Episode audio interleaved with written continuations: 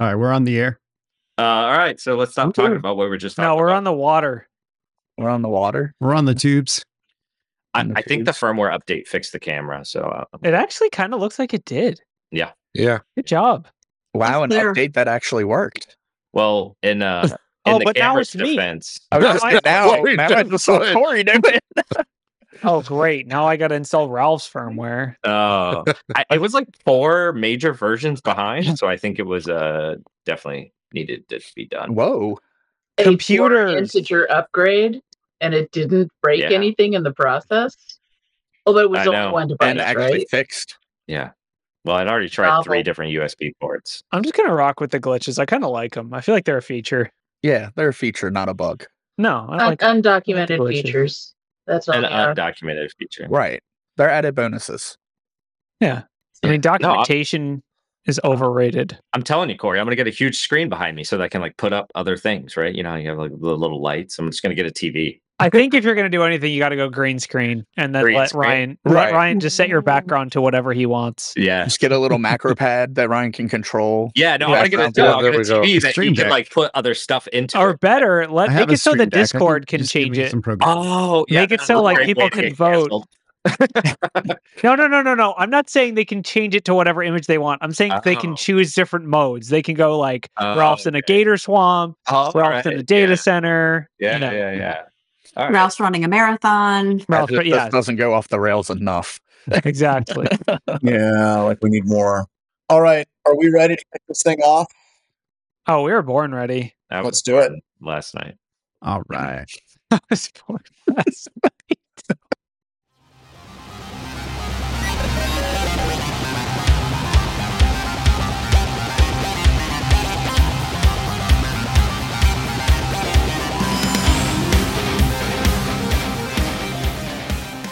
Hello and welcome to another edition of Black Hills Information Security talking about news. I'm your host, John Strand. In this particular edition, we're going to be talking about all kinds of very weirdly named things.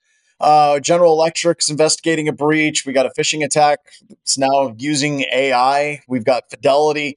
Uh, financial mortgage network is compromised. CISA's got a new exploit, uh, privilege escalation on Linux. We have tons and tons of things. But Today, I am joined once again by an illustrious cast of InfoSec professionals and otherwise. We have Ryan, once again, always making us look good and sound good. Ryan, how you doing, sir? Doing pretty good. All right, good to hear. We have Kelly is with us today. Yay. Welcome back, Kelly. We missed you. I, I missed everybody else too, John. Good to see you as well. It's almost like some people have work to do or something. It's weird. uh, we have Mike is with us as very regularly. Mike, how you doing, sir? Doing well. I hope you and uh, your family had a good uh, holiday weekend. Did. Did. It only involved getting stuck in airports overnight twice, so I consider that a win. So we have Florida man, by the way, Ralph. But just so you know, we have a story today that's not a Florida man; it's a Georgia man story. So Ah, that's Congratulations really a on that. disappointment. Honestly, we could try harder. we can, you can. Florida's got to raise their game. Speaking of in the game, Fat Man Will is with us, sir. How's the watch working out for you? Oh, cool? it's it's definitely gave me a lot to talk with about the doctor today when I went. it So does. It does. Welcome to the club, and I'm sorry. that's Uh, These okay. watches give you shit whenever you don't work out. They're like, you need to go do something. You know what? I need it though. I Yeah. need it. So Awesome. Uh, somebody just said it's hard to recognize Ralph from this angle. Yeah, I fully agree. I, I felt the exact same way, Ben. I felt I s- said the same thing. I, I'm in anti-streamer mode. there you go. And then, speaking of angles and cute puppies in the background, Bronwyn is with us. Hey, Bronwyn. See the puppies there? Say hi to the puppy for us. That's Louis. And, He's my little old man. ah, Louie. And then we have, what is it? The coffee, that coffee guy. Corey is with us as usual. All right, everybody. Um, I'm just going to grab a story at random. Is that okay? Uh oh, here we go. we I have- mean, isn't that the whole show? Yeah, I mean, is. we normally plan. That's out- I don't the think entire show. Oh, by the way, folks, I have to balance a little early, so if I leave, um, God help, us, Mid-sentence. I'll let Corey take Approved. into the side. approve. Oh, approved. That's hey, that's my job. I don't want- I stole your line. I stole. I stole his line. Oh god. approve, approve. It's one of those words I can spell correctly. Um, so General Electric is investigating a claim of a cyber attack and data theft. Yeah. this in and of itself, we had someone that said, "Ooh, this General Electric breach that could be bad." It could be, but my favorite thing about this particular story is the threat actor, Intel broker, attempted to sell access to General Electric's development and software pipelines for five hundred dollars on a hacking forum, Hmm. and it didn't sell. Well, I do like how their profile just their their subline is just the racist. That's Yeah. that's, Yeah. that's their it's just like it's like you got to kind of feel bad for General Electric a little bit. Like you can see the CEO or stuff's for sale online. How much are they? How much are they charging for it?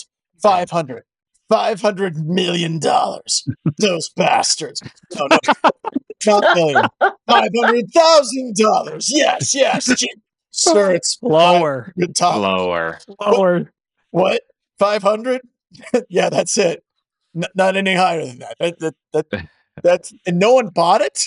Uh, Yes, sir. no, Yeah. it was not on sale yet. Electric. So That's not yeah, like- so That's I think What's on cyber sale yet? Yeah. as someone who spends a lot of time on these kinds of websites, no one ever believes that anything is real ever. So like actually getting I will also say a lot of the times they will advertise like a single sale and I think those get more uh basically from my perspective it's kind of a standoff where it's like the first person that buys it is then going to publish it or try to resell it. So like once one person buys it and distributes it, it's fr- it's free for me after that. But the one tactic I've seen that works is if they advertise it as this is a one-time sale. I'm never going to disclose this ever again. Then uh, typically companies like Mandiant or other uh, entities will maybe step in. I mean, who knows, right? I don't know. It's not like I work for Mandiant, but my thought is uh, we talk about development pipelines, we talk about breaches. I always think of token theft. That's where my brain goes. We've seen it multiple times. You know, someone's uh, development keys for GitHub or keys for GitLab or something are, are compromised. Mm-hmm. And then someone just pulls down the entire repo. That's what happened at Twitch a few years ago, I think. Yeah, So that's right. But still, I, I, think mean, it's just a, a Cyber Monday deal because my inbox is full of Cyber Monday deals. That's what the, the the the attackers were doing. If it's honestly, if it's like the way that you can get your GE washer and dryer to not just die after three years, That's I definitely takes. could see that would be worth five hundred dollars. I would, I would buy it for that. I would buy it for that. I, I just, uh, I, for me, if I was on these forums, it would be like buying domains. You know, for for a lot of us, we have a we have a, a an addiction of buying random domains. Like someone's like five hundred dollars for access to, yeah, I'll pay that. You know, it, it's just it's worth a shot. For I mean, don't tase me, dot bro. Oh, don't you gotta get the dot Oh, bros, man. They're they're really good. Yeah. General Electric next week, hiring entry level cybersecurity analyst, eight years plus experience with AI leverage SIEM, 25 years experience with Office Suite. Ten plus years with moving. Dollars on that one. nice, nice. Oh my God. Uh, it hurts so bad because it's true. Um, Yeah. Yeah. So I mean, overall, like the data that they teased was like they just say DARPA related military information, files, SQL files, documents, etc. That's all I need to know. Etc. I was in. yeah, right there. That's the $500 straight up. But once again, I, I, I, I, I, I could still see the CEO and CFO being like, no one, no one wanted to buy that at all. Like, okay, I guess we're sad. You know, I'm going to go home and I'm going to wa- wax my, my Porsche for a little while. Uh, Porsche. and, uh, Just Oh. feel and, awesome. Nice. profile or it's not as high as we think it'd be. All right, Well- someone's speakers are I'm scared. loud. Here we got Is Ian? What? You are the APT. I am. You are echoing. XG. Welcome to the internet. And now announcing Ian from Florida. Ian, Ian, Ian, Ian. Now, now batting. Oh, Now, I thought Uh, it was me, but it's not me. it- No, right? totally Totally happened when not Ian me. joined. Might be fixed. what? Nope. What's No, It's Not not fixed. we still got, still got it. I don't. Grayson. what we- Let's see if it was Grayson. It was yeah, it was Maybe. Grayson. Oh wait. Really? It's where the echoes. Ian. Come back No, on. it's Ian. Come back on. No, it was, it, we're It's blaming Ian. Ian. I'm sorry, Ian. It's Ian. It's How can it be Ian? One, two, three, not it. Not oh, it. I think he fixed it. I think he fixed it. One, two, three, Hi, echo. Ian. if you're wondering how to cause a denial of service on a podcast, that's Just uh, come in with an that's how you do it. Either that, or you just start dropping pictures of kittens, and then that's Uh, So okay, let's get, let's get the show off on track, off track. So Oh. just let, us talk about Looney Tunables. Oh, I mean, I I feel like we Small have to. tunables. anytime we talk Looney about Tunables. anything in glibc, I get all excited. Uh, Looney so- Tunables. Did It's such a good name. I feel like ten out of ten for the name. Who's with me? absolutely, I don't know who named it, but Hundred just percent. Absolutely fantastic. That should be trademarked. So for it's the- flawless. Are you still It- want to keep that ten out of ten rating? Uh, no, I think we got to drop it down to an point eight. speaking of speaking of vendors, come to our snake oil summit. Nothing to do with Qualys. Yes, Snake Oil Summit. If you want to know vendors and snake oil, we'll talk more about it a little bit later. But so the uh, Tunables glibc library is designed um, so you can talk and then you can adjust uh, malloc memory allocation and CPU timing, so you can actually tune the performance of your app as it relates to the CPU. Um, and I've heard it's been deprecated. I don't know if it's been deprecated or not. Let me check that. I gotcha. I've heard that there's been a lot of newer ones that are out there. It says finally, set of tunables may be may vary between distributions. Tunables feature allows users to add their own. For some reason, I thought that they were working on deprecating this particular one for something more efficient. Um, but but seriously, uh, when you look at what this has access to inside the kernel, like if you list out tunables, it has access to malloc, which is memory allocation, CPU, shared cache sizing, PT threads or P threads, CP prefer map, mem tagging. It's like literally a who's who's and what's what of very, very sensitive CPU functions. Well, And John, like, oh, that- so that's really- escalation here. Who would have thought? John, that's really technical. The scary words that you need to know from this one Tunes. is Hmm. in their default configurations. Aw. That is the scary phrase. Yep. That is the, the scary phrase of this one because it sounds like, oh, tunables, never heard of it. I'm not Richard Stallman. I don't know how tunables work, but it doesn't matter because it's exploitable in the default configuration. That's the scary part. Wait a second. Nothing's ever ever bad in the default configuration. Ever We're once. supposed to change configurations. I- Nobody's I'm ever gonna- done anything with that. I, I, I, I'm gonna I'm gonna push back, Mike. I'm gonna push back because this is a library on your Linux system. This isn't like an app that you tune. Like this is this is th- these are shared object libraries. glibc. You would not tune this. Like this is not like a default configuration. You're like, well, you're a moron. What do you mean you didn't modify your glibc tunables environmental variables? No, no one ever in the history, except for Bill Stearns. Bill Stearns. yeah, Bill messes with everything. script to tune. it. So what I thought was funny about this attack too is it's just an environment variable that you modify to do the injection, and then you run the uh, Yep. sudo um, the set, set privileges. Uh, That's so it. yeah, Yep. Yeah, I mean, root, like it, it, that's wild. You just run yeah the uh, the SUID permissions. uh, You just ex, uh, dude, this is uh, trivial to exploit. I I I personally come from the place of like a lot of the times what we see nowadays are vulnerabilities by misconfiguration. Those are like I think if you're in a patched like mature company, that's the most common vulnerabilities are like wait, we shouldn't just how everyone have everyone able to add a new guest user to Azure or you know have Yeah, everyone gotta the ability to create a new user or something mean like that. Very Wait a minute, Corey. You friendly. mean we're going to make the exact same mistakes in cloud computing that we made all the way up? By the way, Ken, uh, Ken uh, Ben from K- KC just nailed it with a comment that said all those people that are running Gentoo are like, I do this all the time. Good point. Good point, Ben. Good point. So do you think the goal is to stay in persistence within the Kubernetes environments, or what, what do you think they're really trying to get after here? I don't think it matters. Well, it's No, the same matter. old. That's it. No, Like, it's the you same old. They they establish a web shell and they sell it for five hundred dollars.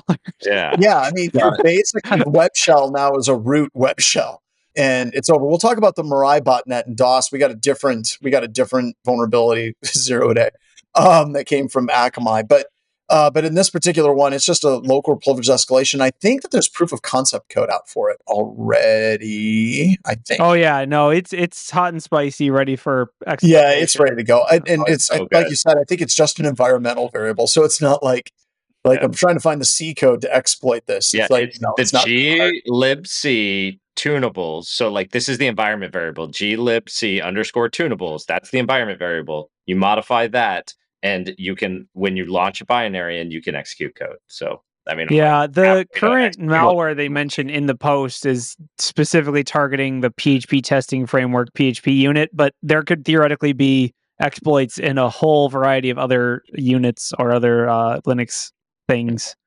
Yeah. So, big bad fix. There's also a BOD 2201, which everyone knows what that means, obviously. Yeah. I had three of those for dinner. No, So, so let's pretend some of us don't know what that is. I've got a couple in the Instapot. Mm.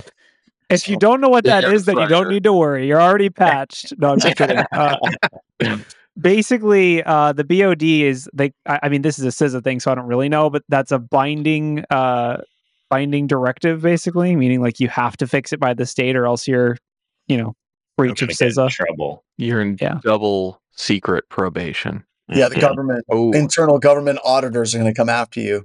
nothing Is scarier Restream like dying for anyone, or is it just me? Restream's rocking for me. I feel I'm feeling good. It's I'm dark. getting a lot of static, but you know, And if it works for me, it must be my fault then. Ryan, are, for Ryan, as the driver of this plane, are you flying into a cliff, or does everything look good from your side? No, you're supposed. You're the pilot, dude. I was Brian, about to say, man, if we have a driver for the plane, we're already in a real problem. on my screen, the entire on my screen, the entire interface has been completely frozen for like. we don't minutes. even do titles right. Um, Oh, all right, man. Let, let's keep rolling. Um, this next one, I don't know if this is funny, if this is tragic, if this is scary, or if this is stupid. There's a lot going on in this SC Media, uh, SC Magazine article. It said phishing attack spike attributed to generative AI adoption, and it starts with this this this sentence that is just like seems a bit off. But Silicon Angle reports that phishing attacks have increased by 1,265% between the fourth quarter of 2022 and the third quarter of 2023, while credential phishing has risen by 967%. That's those are huge numbers, right? Like I don't know how they're coming to that, but at any rate, the reason why they say that this is going up so much is because generative AI is going AI. just Yeah. so powerful at creating convincing profile pictures, impeccable text, not to Mm. mention the ability to code malware. The threat landscape is shifting incredibly fast now, as opposed to last year or the year before that, with the introduction of AI to the game to the name of the game. Uh, but the good news is that AI can also be used to defend against sophisticated attackers. This sounds just stupid. Um, but at any rate, yes, I think we found that uh, this media outlet is just AI generated. Yes, this whole article. I was gonna say. If we I click was on SC staff, do we This- get like I'm BotBot 2000? Like I am not Sorry I kidding. read that to you, but it was so painful I had to share. I, I Um, love that you were reading it. and You were like, "Oh, I don't like this." I, it makes me feel bad. this whole article just screams scare tactic to me. It Mm. Does. also, there's no, there's no Don't attributed like n- by name. It just says SC staff, aka the AI API key. Right. Even even somebody who's fairly new to this industry and things, those numbers seem outrageous to me. That Right? it, it can increase that much in a year. Well, I mean, we should all have gotten at least three phishing emails today. so Yeah, with those numbers, absolutely. And I'm only at one. So we got. I'm only at one. why- okay, let's talk about the AI All right. thing. I think Batman might- will hold on. I got you. Just Oh, okay, yeah, cool. Thank you. I'm feeling left out, Ian. okay. So let's go through this. If we read this article, it says Silicon Angle reports that phishing attacks have increased by 1,265. And Silicon Angle is not a company, it's another website that is a news website. And new report released by phishing protection company SlashNext Incorporated. So it's literally referencing an, uh, like another article from another like internet. I, Slash next. What does anyone know? SlashNext. reporting. It's Never and, and slash next is a complete generative A- AI security for email, mobile, and browser. So So basically, okay, John, I figured it out. I know why the numbers went up. It's because this company didn't exist a it month didn't ago. exist. Yeah. Uh, And This they're trying called to scare everybody from their competition so Oh, they no, no, can no. hurry up They and got- grab it. They got reference to dark web stuff in here too. Oh, nice. So I've they- definitely made Well, phishing to. sites that look just like this. If you go to businessgpt.net, which is one of our phishing sites, it's basically the same. They have a console. Has anybody ever heard of Fox Hunt? Hey, that looks like my watch display. Oh my god, this is crazy. Watch. Really? You're getting 30,000 fishes on your watch? You really No, should I get mean, that like checked replace them with different words, and that's like totally what like the phone John the, the Garmin phone app doesn't it? Like some of the displays. It's out. totally But they have no, it's okay, guys. They're trusted by their customers. It says they're trusted, so it's fine. Yeah, they're Believe me, trusted. trusted. like this is so weird. Like this whole Just go to slash oh. WP dash login, Login with admin oh. admin. We all know how it goes. Yeah. Okay, anyway. I like Proxmarks. Hello, my name is um. no, but you can call me Chip. No, I am not an AI bot. So I, I just I thought as you were clicking through the article, at some point we were just going to dig deep enough until we found a Furby that had been hooked up to Twitter. out I mean, hot takes. it's That counts as fishing. fur, so it's nightmare fuel, right? It's like this. Furby skeleton that's now running. It's sad to say that because those things are back. So Yeah. it could Oh, be yeah, true. more powerful than other. Yes, they've come back. Yeah, I'm they- scared. It's like it's like Stephen King's Pet Sematary, but for like electronic pets that keep. I guarantee you, we're gonna read an article on here one week. Oh, I, probably It- Because it- when they it- first came out, it was a huge thing in the government because people kept bringing them into their offices like idiots. I, I got to see how much they cost you now. Like how much is a Furby? think they're like under 100 bucks or something like that. Yeah. Not everyone knows what a Furby is. Oh, Wow, for you, Bro. for for those of you who didn't get to experience these fun, lovable things, they're, they're, they're, they're like a, you know, It's like they're a Teddy Flipper Ruxpin. Zero, right? it's, They're it's like a Zero. mixture. It's a mixture of a gremlin and a A troll. mogwai and and a Teddy Ruxpin, like Corey And said. and one of those creepy Man, things from like those we- we Disney cannot displays. People don't remember Furby and then reference Teddy Ruxpin. Um, okay, okay. Well done, man. Well Sorry, going the wrong way there. yeah, you fell the, you fell you fell straight into who's from I trapped you. X. I got Wait, you. It's, Trap. it's, it's all No, right. wait a second. In his, we, we, in, we'll get our defense- ASP cards. in his defense, in his defense, Teddy Ruxpin did make a comeback a few years ago, so people might understand that reference. Mhm. It just Oh, keeps like, coming uh, back. Furby and the Ryan- tank. If you- but uh, we go, we're, we're, we're smashing on this a bit. Yeah. There's one thing that if anyone leaves here and they do like the critical analysis of this article, and you say, when should I look at this and say, uh, uh, this is made of snake oil and fake unicorn tears It and feels whatnot? like snake oil. It feels like snake oil. It does. It's the one thousand. Isn't that what we tell people when they're looking at fishing? Yeah. That is not a quantifiable number. No. Like, there's no anything to give you any sort of reason to believe that they've any sort of metric to base it off of. And even more than that, I actually don't care if there's been a 40 bajillion the 11d4% increase in phishing attacks. Because that's what it says, right? Increase in phishing attacks. Yeah. Were they successful? yeah. Tell me that tell me that generative AI is making the phishing attack more successful Well- in reaching actions on objective, and now I'm concerned. And also, I, I got a question. Now, there's some firms that I, that I trust their data, right? Like Verizon comes out with the data breach report. I'm going to read it. They've they've been like semi trustworthy actors in the field for a long, long, long time. Mandiant comes out with a report. I'm probably going to trust it. Um, web like there's a bunch of different companies, right, that have been around. They come out with these reports, and they they they seem pretty legit. But setting aside some of those large vendors that have been around for a really, really, really long time, if you're a new vendor and your whole thing is selling AI to protect email, and you're talking about generative AI is, you know, creating this, you know, huge spike and all of this, and I like none of us on this on this on the show have heard of your company, like immediately, like legit security professionals are probably not going to listen to you um, especially because I'm was plugging around on this website. I can't see where their data is coming from.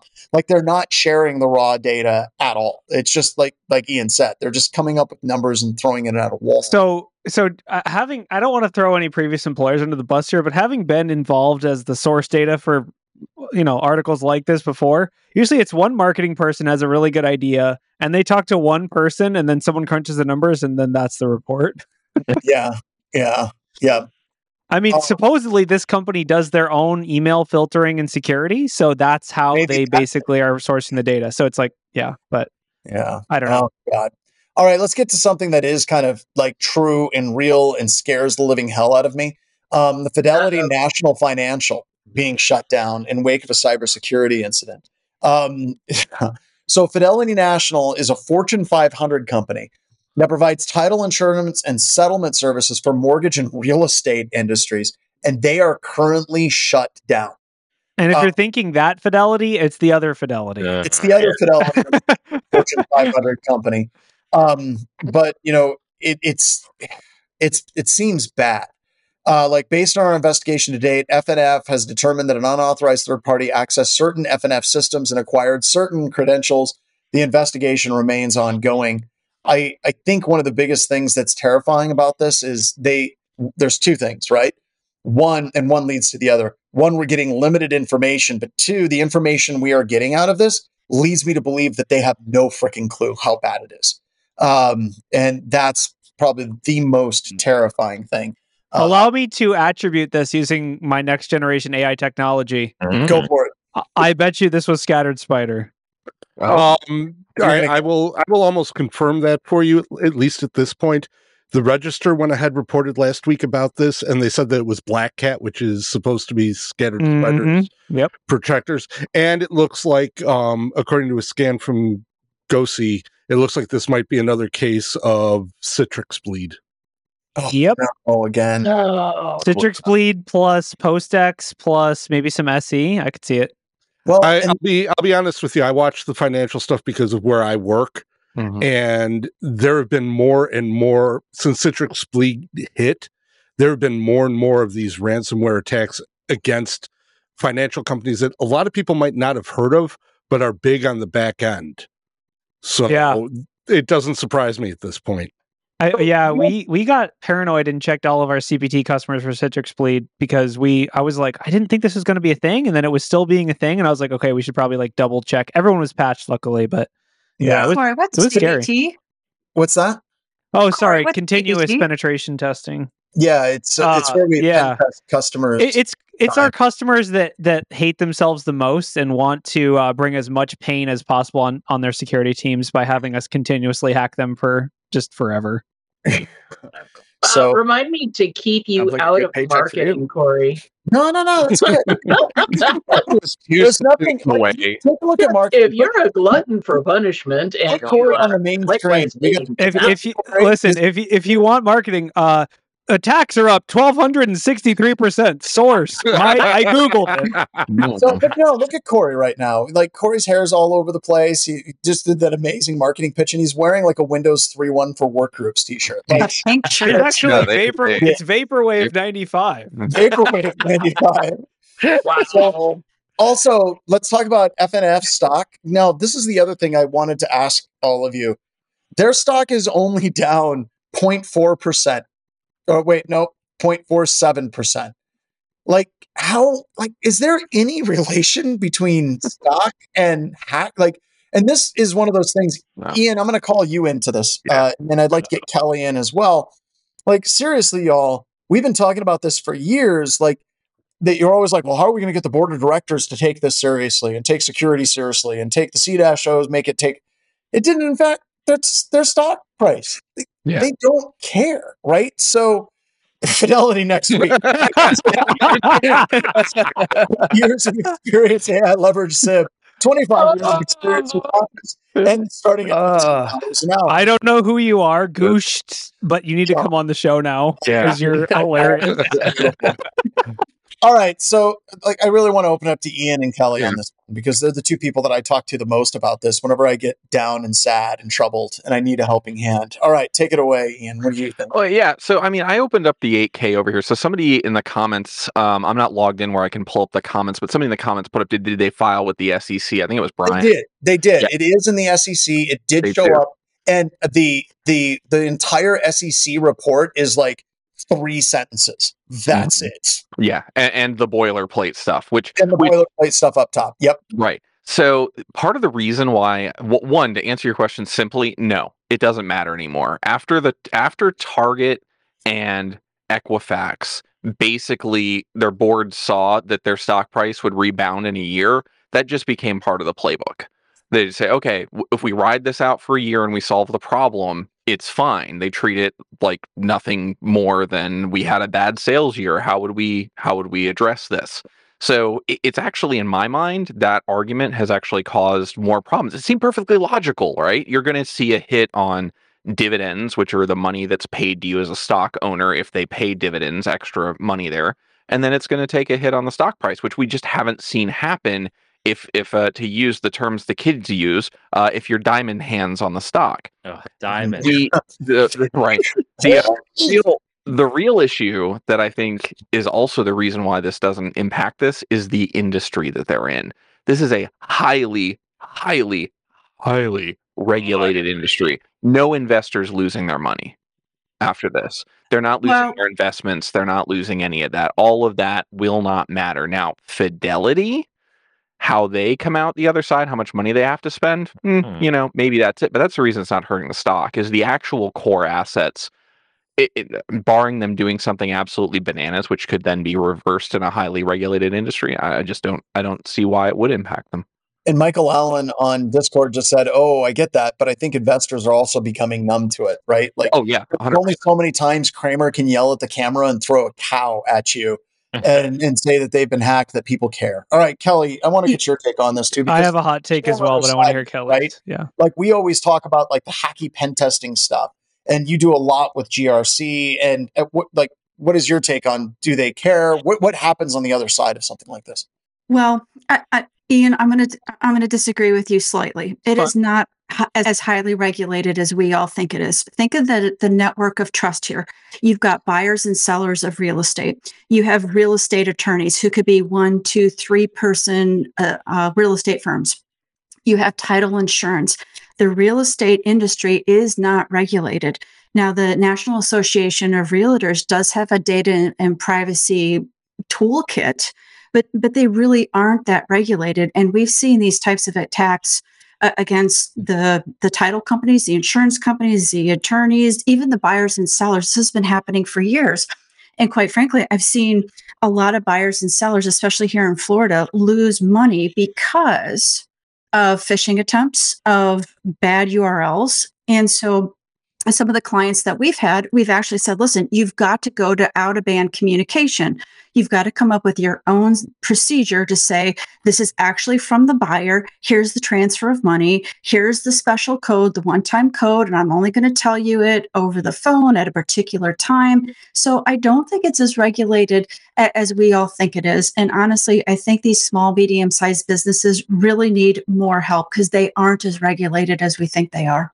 Well, So- and going back to the SEC filings, like Mm. they did pretty much all. Now, I oh, I, I hate to say that their filing they put out is like, oh, they're they're going to be fine as far as the SEC is concerned because it's very sparse. Um, but they're still in the middle of working in the incident. I guess I give them a little bit of a pass. But there's uh, now, was there a press release for this, or was it just their SEC filing where they notified? I notified? doubt they could get to the email to do the press Try release. going to their website right now. I Yeah. did.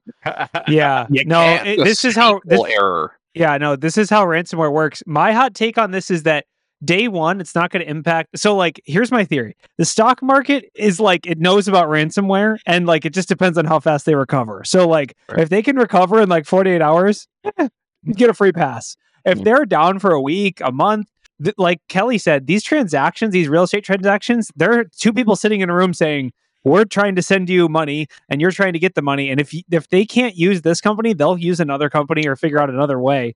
I think when they start losing if they're down for a while and they start losing revenue and confidence this could be actually really bad. That's my prediction is like they don't they care someplace else, then those firms just continue using that. something else, exactly right? Yeah. yes it's Yeah. not And like it's going to impact their stock price from the investment perspective on day one but when when this industry realizes they have lots of alternatives they have lots of other options and like kelly said it's not as regulated as we might think then they're just going to be like okay well we'll just use a different company and uh you know now this is the the inertia is here and we're just going to stick with this i mean i don't know that's total speculation we're wanna- not financial advice when you know all that kind of stuff. Oh, The- that's the not gonna announcement- help.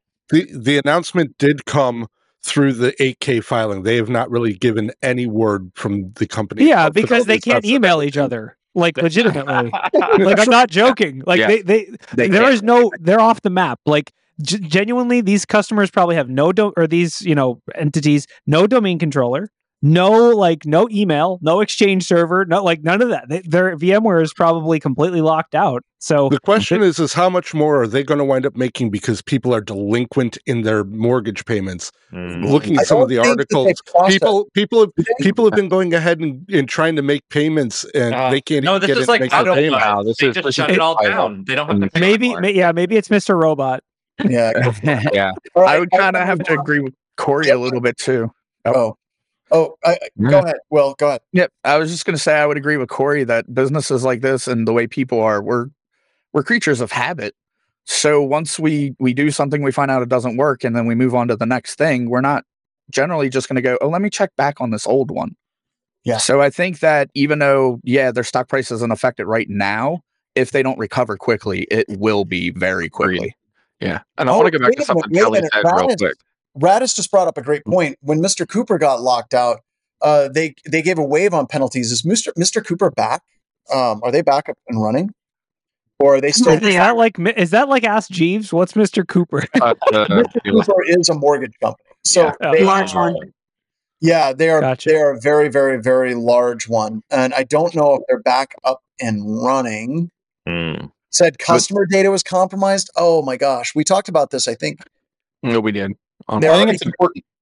Yeah, they're hit. Uh, I They're think hit legally, if they still charge people the interest, they could get in trouble because Yes, people had no way to Right. pay. So, like, the interest is not on the customer's fault. Yeah. So, but that's a good point. I don't know if Cooper hanging with Mr. Cooper. Uh, I don't know if they're up and running yet, but they had to go through and you had to call in, and they had to get Mhm. all kinds of weird ways to process payments, um, which is strange. I want to go back to something Kelly said real quick, just Okay, because I, she said I'm going to disagree with you. I don't actually don't think we we disagree in principle. I, I agree hundred percent. The that's title- boring. Disagree. the title insurance. Or seriously, hear me out. Uh, I agree that, that the title insurance agency uh, is is weird. More, what I was saying is that the assets themselves, the titles being transferred, those are highly regulated. It's it's I, at least in my experience, it's been very difficult without a million papers to transfer a real estate title and a and a uh, an a mobile notary that has to come and do that, and then they scan or they do it digitally and all that stuff. So what- more where I was going with asset loss is it's not like, and someone can correct me if I'm wrong. This this service being down, and sudden, suddenly a bunch of people are like, "Oh crap, I don't own a bunch of commercial properties, and I have no idea how to get them back." Um, I don't think that's gonna happen, but I'd be. I, I, should I, regulate- uh, Ian, I think it, I think it depends upon whether you're talking commercial or you're Mhm. talking individual. A Okay. couple of years ago, when my mom passed away, I wound up taking control over um, some real estate, and it took me two hundred dollars in one day to go ahead and get that title changed into my name. Yeah, but you were the next of Ken. uh, Yeah. Next Yeah, to- I think, Next- I think so. it- If- if- if- Barbie? Is it Barbie guys, guys, wanna, let's just let's just agree it's bad for them. It is Bad. Yeah. It's very I- bad. All right. We can, we Yeah. how bad. I, I don't think I don't. Let, let's let's move on because I have to leave and I really want to get to this. Uh, Ralph, I mentioned it earlier. Florida man is slipping. Oh no. Florida man. Oh. the reason why is because Georgia man was arraigned today on charges arising from a cyber attack that they conducted against a medical center in 2018. Uh, Hmm. According to this incident, Vikas Singla, 45, Marietta, a chief operating officer of a Metro Atlanta network security company that served healthcare industry, allegedly conducted a cyber attack against a medical center, disrupting their phone service, obtaining information from a digitizing device, disrupting d- network printing service, and they did all of this as their marketing plan to try to get that hospital to work with them. Are you Wow. wait? Are you serious? You hack them first, so they're Wait, scared. God, okay. I'm, I'm calling it right now. We jumped the shark. Like security jumped the shark. Like this is like this is someone went to like a CSO conference and was like, "Yeah, dude, what you got to do is hack into the company, and then like it's like you know it works. It's like the mob, you know, like what? Be a real shame if something happened to that perimeter firewall. We can help you protect it. I'm, Uh, I'm gonna, I'm gonna, I'm gonna like, like bring Kelly in on this because Kelly, you, you were at SANS conferences for a long time with me, right? We go way, way, way, way back.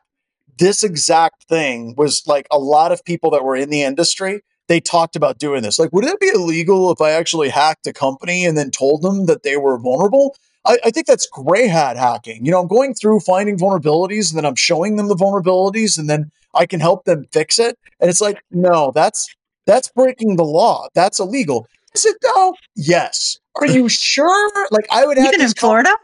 People. Even Sure,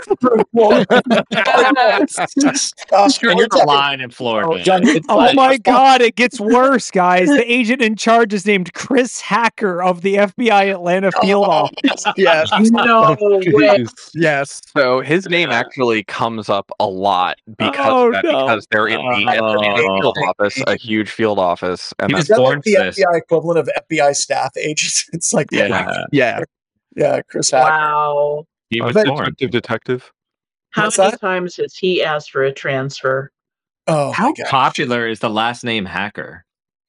So, but J- John, your point though, well, there was a whole bunch of people with responsible disclosure that were trying to do responsible disclosure proper, and then there was a whole bunch of people that were doing it improper, right? And so, like, what's that balance? And I don't know that even It is. is It is. well balanced today. Great point, by the way. Uh, we've talked about this a number of times on the show, but we'll bring it up here. Um, if you're going through and you're doing good faith security research, if you just Google that, Department of Justice good faith security research, um, you'll come across the guidelines for the Department of Justice and how they handle good faith security research and what they consider to be a differentiation between that and malicious. So if you're doing good faith security research and you find a vulnerability and you go to a vendor and you share that vulnerability with the vendor and your primary goal is improving the security in that organization or the industry as a whole, and I'm cutting this down quite a bit, then you're a good faith security researcher. If you're hacking companies and accessing data and pulling that data down, you've crossed the line, number one. And number two, if you're doing that and you go to them and you say, Hey, I found the security vulnerability, you got to pay me. That's not good faith security research. So the Department of Justice does have guidance that actually breaks down what those two things are. And for the record, this is not that. This is Right. not good faith Right. research. Uh, this one's pretty solidly on that bad side of the line. So should we tell CJ not to do this then? Wait, wait, wait. I, I want to close out one final thing. This came out last year, Grayson. Yeah. All right. Go ahead. Sorry, Corey. Oh, I just said we should tell CJ not to do this. Yeah, but a- abort plan, bad idea. Marketing and abort Operation Viral Marketing version two.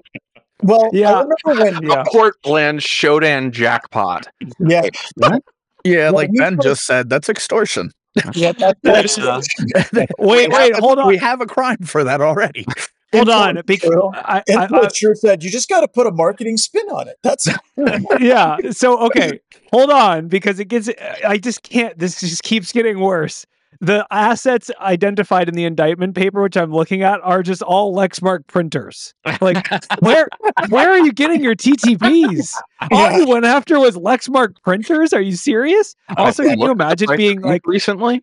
here, here's the other crazy thing. Each one of these printers is a potential 10 year sentence. Can you imagine being in jail and being like, if I hadn't gone after that printer in the break room, it would only be 70 years. Like, Uh, it would have put the icing on the cake would have been if they actually just put hire whatever their company name was on the printers and started printing. yeah. out. Just put it. Looks like you've been hacked. You should hire this company. oh my God, Goosh, he did it. He did it. Very experienced cyber operating. and I love the commitment that he's keeping them fresh and not reusing the same. I know. It's Yeah. amazing. He must say- be it should using say- AI. It should say 25, 25 years with Lexmark printers specifically. Yeah. but no, this is like I said. Uh, you know, I, this is stuff I remember kind of when pen testing first was starting as as a thing. There, you would always get in conversations like, "Well, if I did this, well, why would that be illegal?" I'm just telling him. It's like, no, no, no, that's that's illegal. You're breaking a ton of laws. But am I? re- Yes, you are. The Computer Fraud and Abuse Act. You will go to prison for that. Um, I just think it's interesting that that that he actually tried it, and I would love it if somebody out there works at this medical center. What did he print? Because we mm. joke What did he print? like, It was what- money. what- He printed money. That's how the FBI got involved. Look, Oh, let, let's be honest. Our imaginations can run wild. Inquiring minds want to know, and us wondering is worse than us knowing because Could it be an advertisement for a cybersecurity company? Okay. Could it be Okay. just you've been hacked? Could it be Goatse? We don't know. It could be any of those. John, things. I I'd like to request a couple Goatse, months. too. I'd like to require. No, you know what? I'd like. We need to make a screenplay. Let's get it in front of Netflix. let's let's. this, this is close. Stupid Mr. Robot. Yeah. Like, you know, just does the dumbest shit ever. Mr. Gobot. Mr. Go. it's like the sci-fi version of Mr. Robot, where like Sign I up. think it's a go. I gotta John. step out. Corey, I'm I'm leaving you in charge. oh god, that Oh was no. All right. Look at this disheveled man. All right. Hello, Nice uh, my you, name's John. John Strand. Uh, yeah, Wow. I, I can't like that article is just peak. Like it's everything that like you should Beautiful. never do ever. Beautiful. I think And it's all- important though that that you know when these things happen, I'm not defending that situation in any way, but it does set a precedent sometimes for non-technical leadership in lawmaking and all kinds of stuff that that could have impacts on this community, right? Uh, in, in negative ways, not necessarily in positive ways. So we have really. to be mindful of that, uh, just to make sure that you know that all the people that that make decisions know what decisions they're making if if uh, these types of things continue to happen. So And, is your uh, are you are you conjecturing then that this person just told people to go do this and didn't actually do it themselves? No, I'm saying that you know it's important to just make sure that you know you have a proper. Uh, I'm not saying that this person had a scope, but it, it just goes to echo that if you're doing any type of pen testing or anything that you're supposed to have certain scopes, you're supposed to be do cer- certain things because you can really easily get into hot water and get yourself into some legal uh, legal trouble. Um, I don't think that's what happened. Is no, that what absolutely. I don't think. No, that's not what happened. I'm saying this when this type of stuff happens, it does potentially set a legal precedent in the future for other non-malicious actors. Um, Hmm. Yeah, but this is just a precedent that if you hack computers, that's illegal. That's not a new precedent. Well, Grayson, let me add to what you're saying there. This was the chief operating officer or chief chief something officer, right?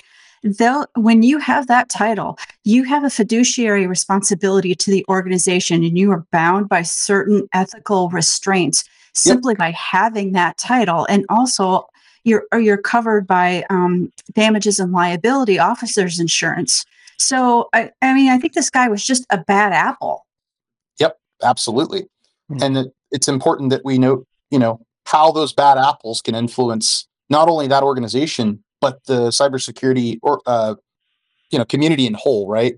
Because bad apples need to be held to bad apple laws, right? Other people don't uh, that are potentially doing it for non-malicious needs and intents. Yeah, So I, I think I picked up on what you're putting down though, and I, it's I think it's important to to to say even though we do already have the laws in place to say, hey, we, we already have this. This is this is a computer crime. It is it has been listed since the 80s. Yep. no problem.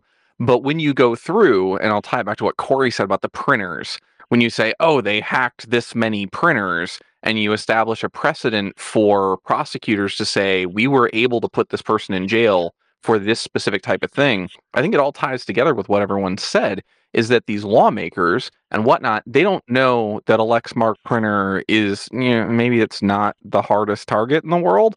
And but they do know that they've got some 20 year old on a college campus that did something and they can get another win in the prosecution column because the precedent and the case law for how they got this other person in jail is exactly the same. So I, I agree that although it's already there, prosecuting that sets up a, a, a kind of a dangerous precedent to take people who would be good faith researchers and Yep. pin them to something that was clearly not good faith. I kind of I kind of think the opposite. I think this is actually a demonstration that because it says specifically in the indictment that it says aided and abetted by others unknown to the grand jury. So the way I read that is if you if your COO tells you to go hack this company and you're like I don't think this is a good idea, but you do it anyway, as long as you flip when the FBI comes knocking, you won't be indicted. The COO will. That's how I read it. Yeah. But I mean, I'm not a lawyer and I don't know if that's actually the indictment, but the fact that it rolled uphill instead of the COO probably would want it to roll downhill to the actual person that hit enter on the Lexmark printer and hacked it.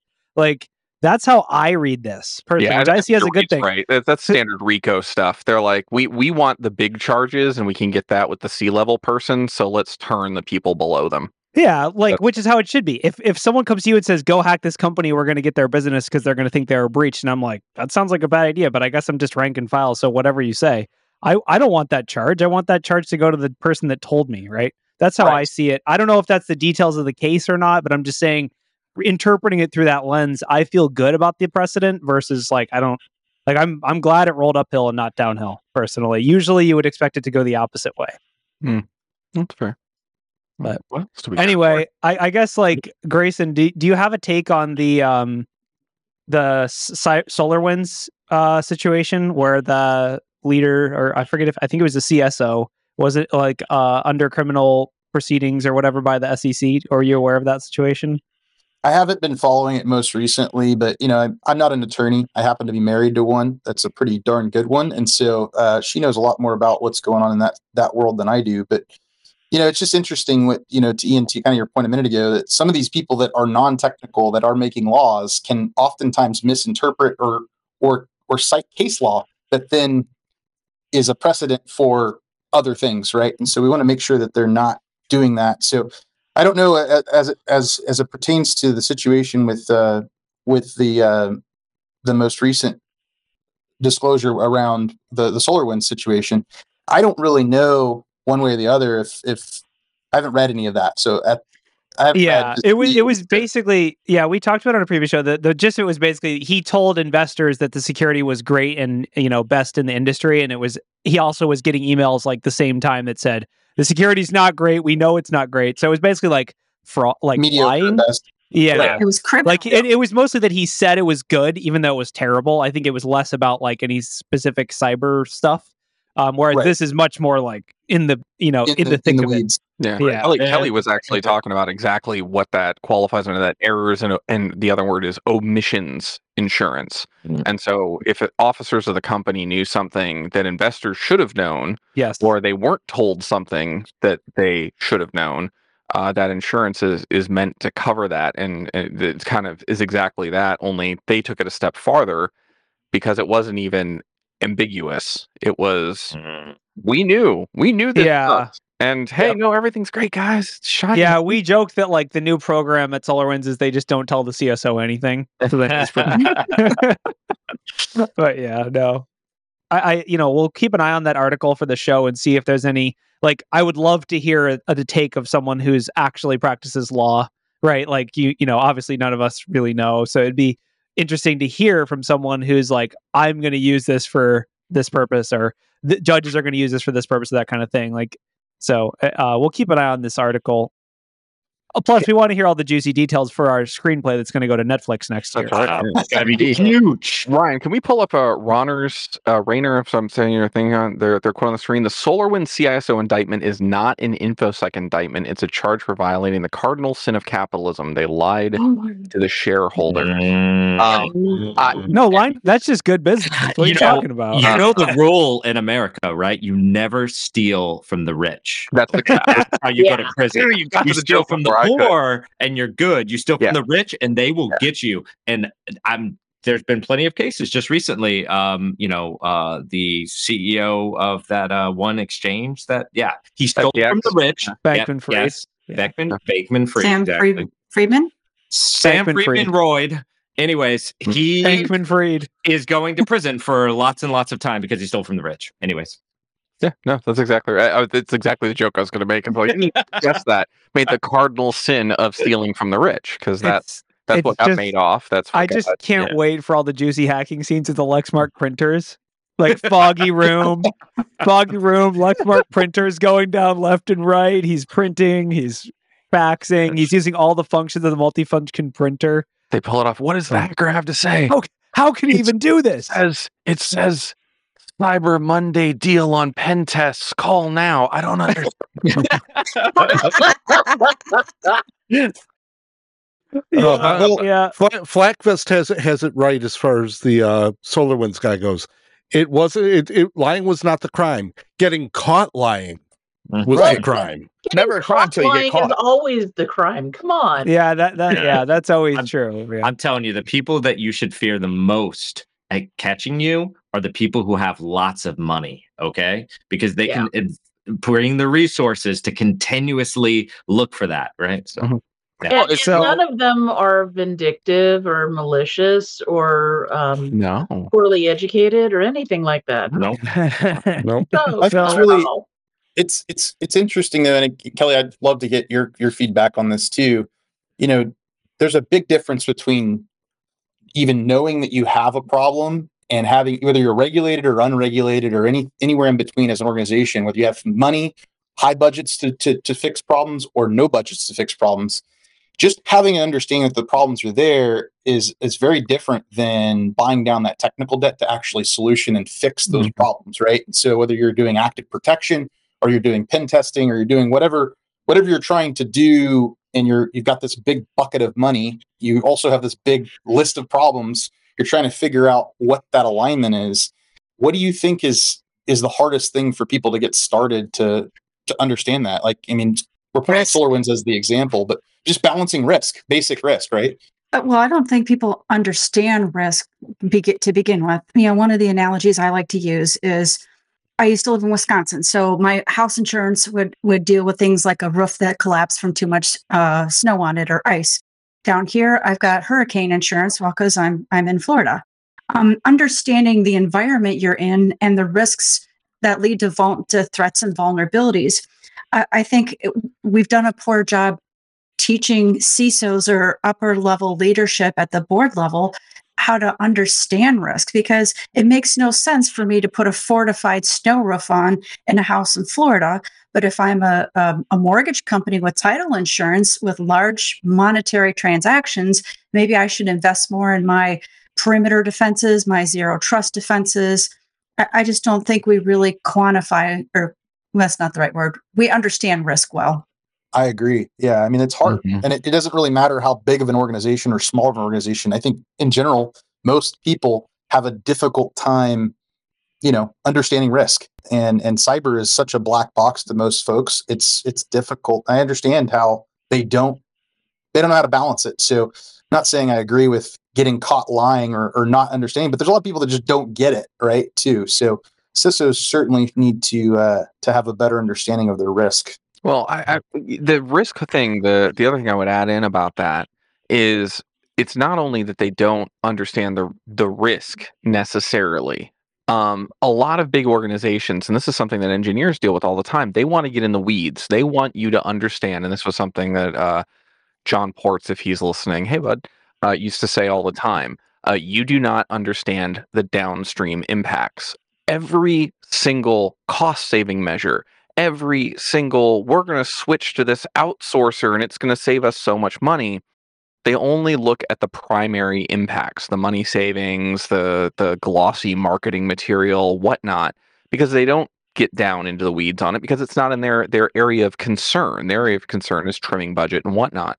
So when they say that they don't understand it well they understand the risks that are important to them and what they Right. do saving money bringing the payroll to manageable levels whatever it is but when you say hey when you when you do this to save this money when you go to outsource when you do this and here's all the downstream impacts the talent loss the this the that the the one person who runs that box that runs the scripts that power the MOVEit server which is actually the thing that makes us money you're about to fire them you know Yep. they don't understand that and then this stuff plays out and they go well why didn't anybody tell me that was a risk we did you just didn't want to hear the details Well, and when I they mean, I- do get that understanding of risk, and sorry, I didn't mean to cut you off, but just oh no you're good it takes a long time to get budget for something. Like you could understand a risk, and then- and then you don't have that aligned budget in that year's, you know, Mhm. in that year's budget at all, and then you got to then go ask for leadership to give you that and understand how to translate that information so that they get it. Mhm. And sometimes it's too late. So And and for that, if we can come back to my camera, I have this Uh-oh. lovely device. Uh, it is my uh, management accepts the risk stamp. Oh, I love it. I need one of those. Use this in meetings when I got fed up. I was like, fine, you know what? My advice. Here you go. Here, here, have it. Accept You know, risk. There's a stamp. And Yeah, I mean, really I think- point, Ian. One of the things that I do a lot when I'm editing reports is I try to act like the like an advocate for whoever's going to be on the the receiving end of our reports. Mm-hmm. And I think in two reports today already, I've said, okay, we need to explain why this is bad. I get it.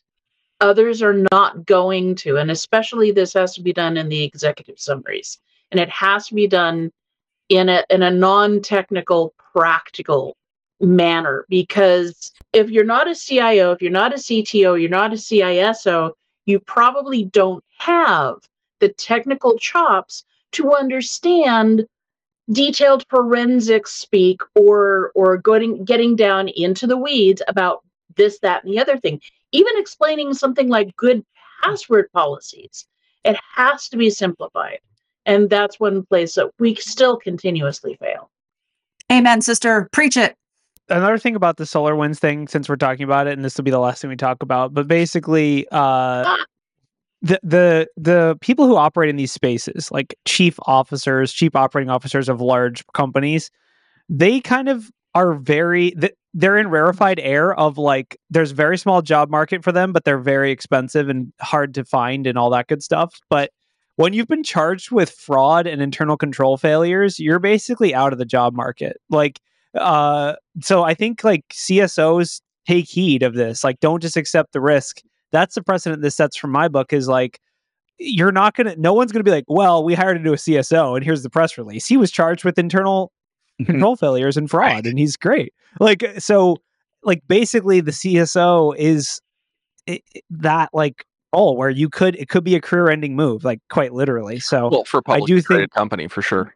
True. I mean, true, but like, yeah. I mean, I'm not not to say that this person it could be false charges or you know unfair or whatever, but assuming the charges end up sticking, I feel like you're untouchable, right? I mean, I don't know. I could be wrong, but I know for, for I mean Kelly brought it up the fiduciary responsibility. Um, if you've got SEC charges, no board could possibly say, uh, no, we did our due care and due diligence by hiring someone who had SEC charges against them uh, for fraud. Uh, th- that's not going to happen in a public. There were minor fraud charges. It was light fraud. Light treason. Don't worry, you can never be indicted for the same crime twice. So I'm I'm free to go. Let's party. Yeah, let's That's party. it. That's the new thing. Once you get double jeopardy. charges, Yeah. then you go through and you're like, I can commit all the public securities fraud I want, baby. Our security's If amazing. only it worked that way. Right, right, yeah. yeah. So anyway, we should wrap up the show. Come to our Snake Oil Summit. Ian, you want to talk about the Snake Oil Summit? Not really. I'm putting you on the spot. Okay. No, I will. I will. Uh, yeah, no. Come to the Snake- no.